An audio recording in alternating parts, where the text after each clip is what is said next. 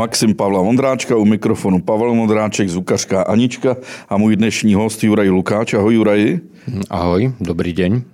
My se známe s Jurajem už léta letoucí. Ehm, ve chvíli, kdy jsem jednou ehm, na východě Slovenska na polskou-ukrajinském pomezí objevil roztrhanou srnu a vlčí stupy a vlčí chlupy a tehdy jsem mm, vzal jejich vzorky. Na internetu jsem si našel nějakého ekologa, odborníka na vlky a vypadlo mi jméno Juraj Lukáč. A tak jsem Jurajovi zavolal do vesnice Osadné a už je takových 15 let, co jsme tam přijeli a od té doby s Jurajem vedu eh, silné intelektuální diskuze a moudře hovoříme, ale zatím mě poráží, tak to není zase taky tak složité. Ale Juraj je vlkolog, lesoochranár, eh, muž, jehož předci přišli z Transylvánie, ale jeden z největších a nejznámějších ekologů, ne ekologistů, který dobře zatápí uh, slovenským úřadům a td. Ještě něco jsem zapomněl dodat, Juro? Co si? No, ja si myslím, že všetko to, čo si povedal, asi nie je celkom pravda, pretože ja som pre, predovšetkým absolvent FLČVUT v Prahe a srdcom som kybernetik, tak, teď jsi mi nahrál na první otázku. Jsi srdcem kybernetik, pracoval si jako kybernetik, než se z Košice a Prešova odstěhoval do vesnice Osadné. V Čechách je strašně známý jeden německý autor, lesník, jehož knihy se tady vydávají snad už po desítkách. Jmenuje se Petr Volében a jeho slavná kniha Tajný život stromů. Když jsem ti přinesl jako téměř svatý grál, že budeš potěšen, tak si tu knihu nejen obrazově, ale i fyzicky vzal a mrštil si ji po mně s tím, že ti ukrad myšlenky. Je tak to ja, pravda? Ja nemám patent na tieto myšlienky, ale um, teória, že stromy musia nejakým spôsobom uh, komunikovať, je úplne logická, prirodzená a určite nie je jej autorom on. A ja to hovorím už uh, desiatky rokov, dávno pred ním a hovorím to ako profesionál kybernetik, pretože som v práci konštruoval umelý život a robotov, ktoré mali spolu komunikovať a už z teórie zložitých systémov je úplne jasné, že systém, ktorý sa skladá z veľmi veľa prvkov, ktoré musia nejakým spôsobom fungovať spolu, musia komunikovať. To znamená, predstava, že les je skupina izolovaných stromov, ktoré medzi sebou nerozprávajú, je pre kybernetika úplne absurdná. Hej. To znamená, a ne, samozrejme ne, nebol som jediný, on to kde si počul možno a začal o tom rozprávať a písať knižky a zarábať peniaze. Ukradl mi myšlienku. No. Juro, eh, my jsme tady v létě zaznamenali ten slavný požár v Českém Švýcarsku. A taková ta společnost se rozdělá na dvě části. Jedna je ta silnější, že je to strašlivý průser, z kterého se ta krajina bude zpamatovávat po generace, že se udělali chyby, že se mělo více hasit a tak dále a tak dále. A ta druhá, trochu menšinová, říká, že je to v podstatě požehnání pro krajinu Českého Švýcarska. Že tím požárem se relativně napravili právě ty chyby té minulosti. A ty jsi jeden z těch, který mi řekl v rozhovoru, který jsme spolu dělali pro Reflex, že je to vlastně požehnání, že je to dobře. No, je to dobré, neviem, či je úplne správny výraz, ale proste je to fakt a je to tak. Keby nebolo nejaký škôd na ľudskom zdraví alebo majetku, tak určite, že je to požehnanie pretože česká spoločnosť má teraz možnosť na vlastné oči vidieť, ako sa obnovuje príroda, alebo čo robí príroda, keď človek nerobí nič.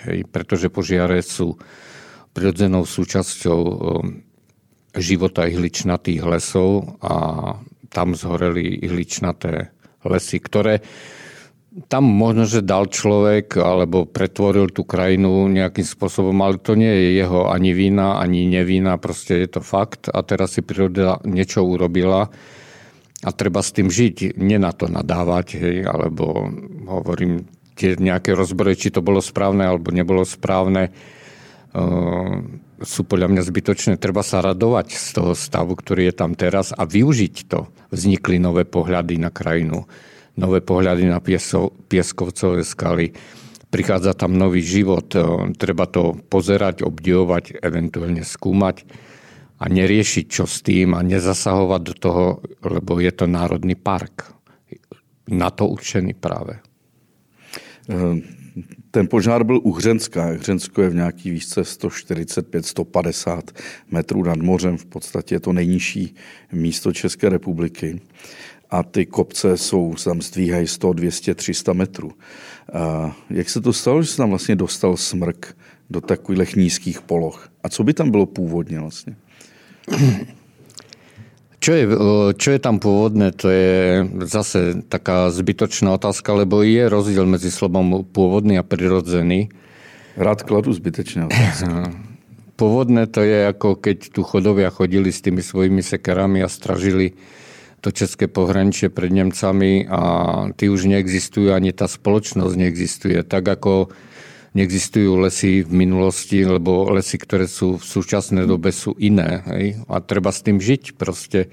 Áno, tie smreky tam určite nasadil človek, pretože tam pôvodne neboli, ale to neznamená, že to je teraz zle.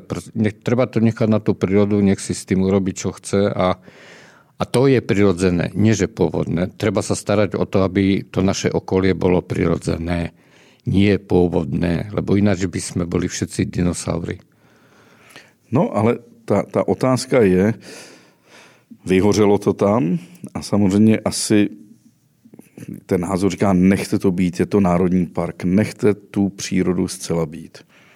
Jak to bude teď postupovat? Co se tam stane za 10, za 20, za 50, 100 let? Když no nebudeme vůbec zasahovat. Veď áno, odpověď na tu otázku získame takéto, necháme len tak. Keď to nenecháme tak, tak odpoveď na tú otázku nebudeme nikdy vedieť. A o to podľa mňa niektorým ľuďom ide. A podľa, podľa mňa je to úplne fascinujúca možnosť e, v Strednej Európe vidieť niečo alebo získať odpoveď na otázku, na ktorú nikto nevie odpovedať, ani ja. Ja si myslím, že to bude úplne to najlepšie, čo môže byť. A to je obrovská možnosť nielen pre vedu alebo turistiku, ale pre biznis.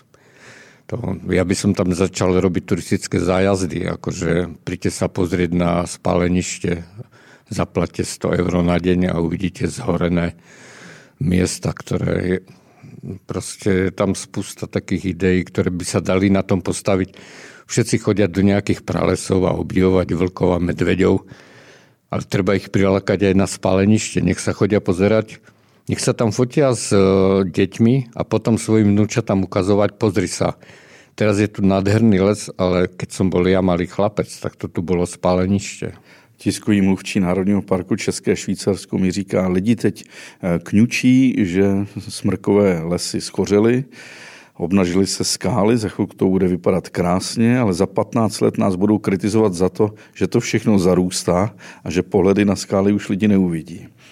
Takže to je... No to je ten prístup ku krajine a k životu všeobecne, že všetci by chceli zachovať krajinu svojej mladosti, keď mali 18 rokov, boli zdraví a devčata boli pekné.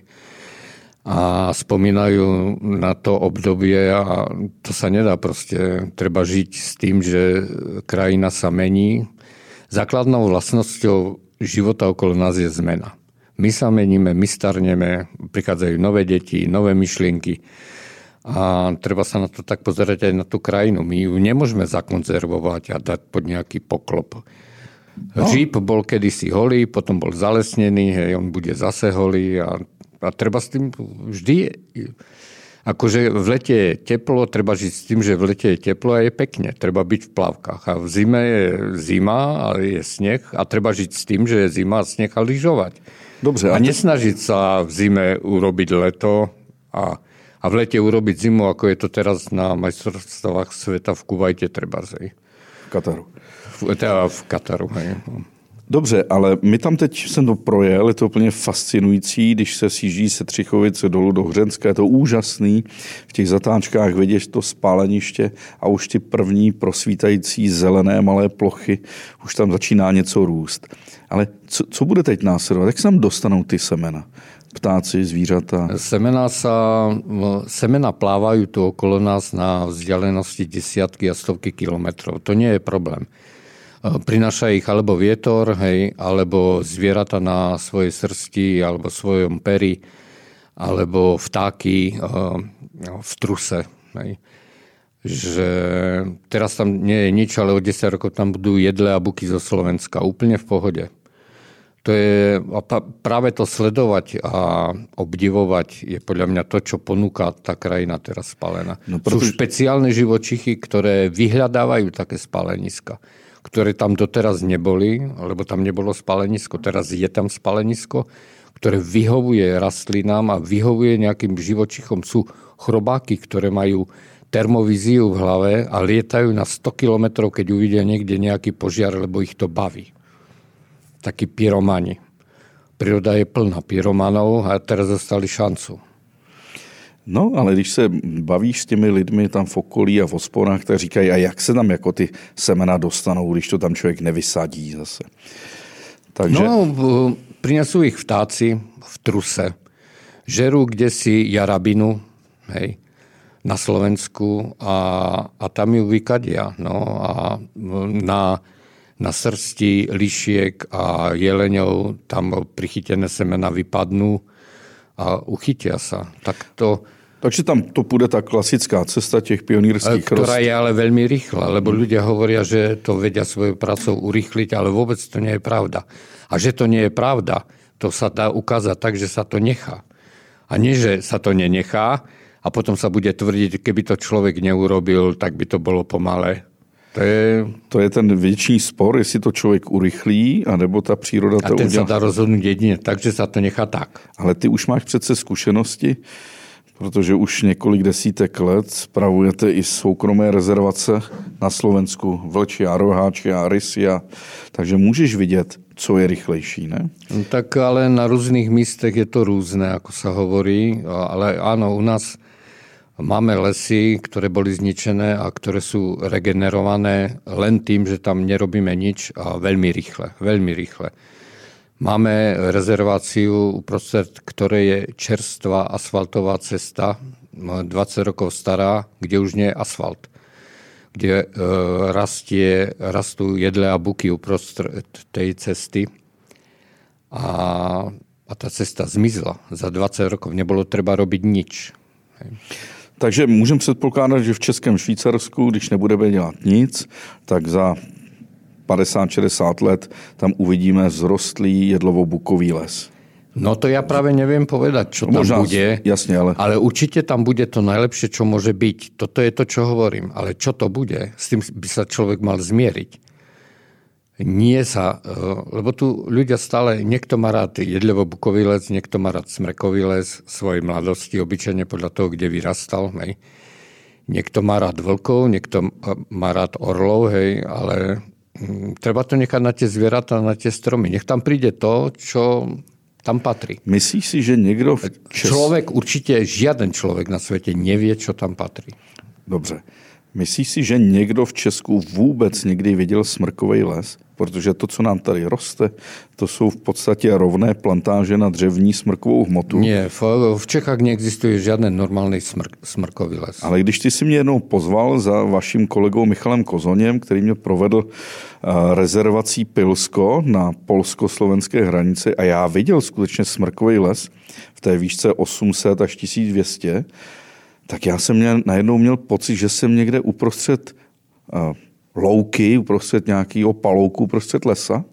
Ale Michal Kozoň mi řekl, ne, teď seš, ty nejseš na louku, takhle ten les vypadá. Stromy jsou daleko od sebe, větve mají až dolů, některým je 20, některým 50, některým 200 let. Zjistil jsem, že ve smrkovém původním lese se nedají sbírat houby, protože tam je všude ten podrost, kapradí a člověk nic nevidí a je tam vlhko. Ale hned vedle, úplně na metru, si viděl ten průmyslový les a tam bylo sucho. Kde, no. se, kde se bere ta voda? Proč tam byla a tam ne? No, pretože hlavným zadržiavačom eh, vody v lese je pôda a tá pôda vyzerá v umelom lese úplne inač ako, ako v prirodzenom lese. V prirodzenom lese je tá pôda plná živočíchov, mikrobov, roztočov, ktoré robia do tej pôdy kanáliky a v tých kanálikoch sa zadržiava tá voda, ktorá tam naprší. V tom umelom lese tie živočichy tam nie sú v tej pôde. Tá pôda je úplne sterilná, je mŕtva. Je taká hutná, je to betón, ktorý nezadržiava tú vodu. Děkuji, že jste doposlouchali až sem. Zbytek podcastu musím vás odkázat na info.cz, kde můžete mít samozřejmě zaplacený všechny podcasty, který info.cz dělá. Díky.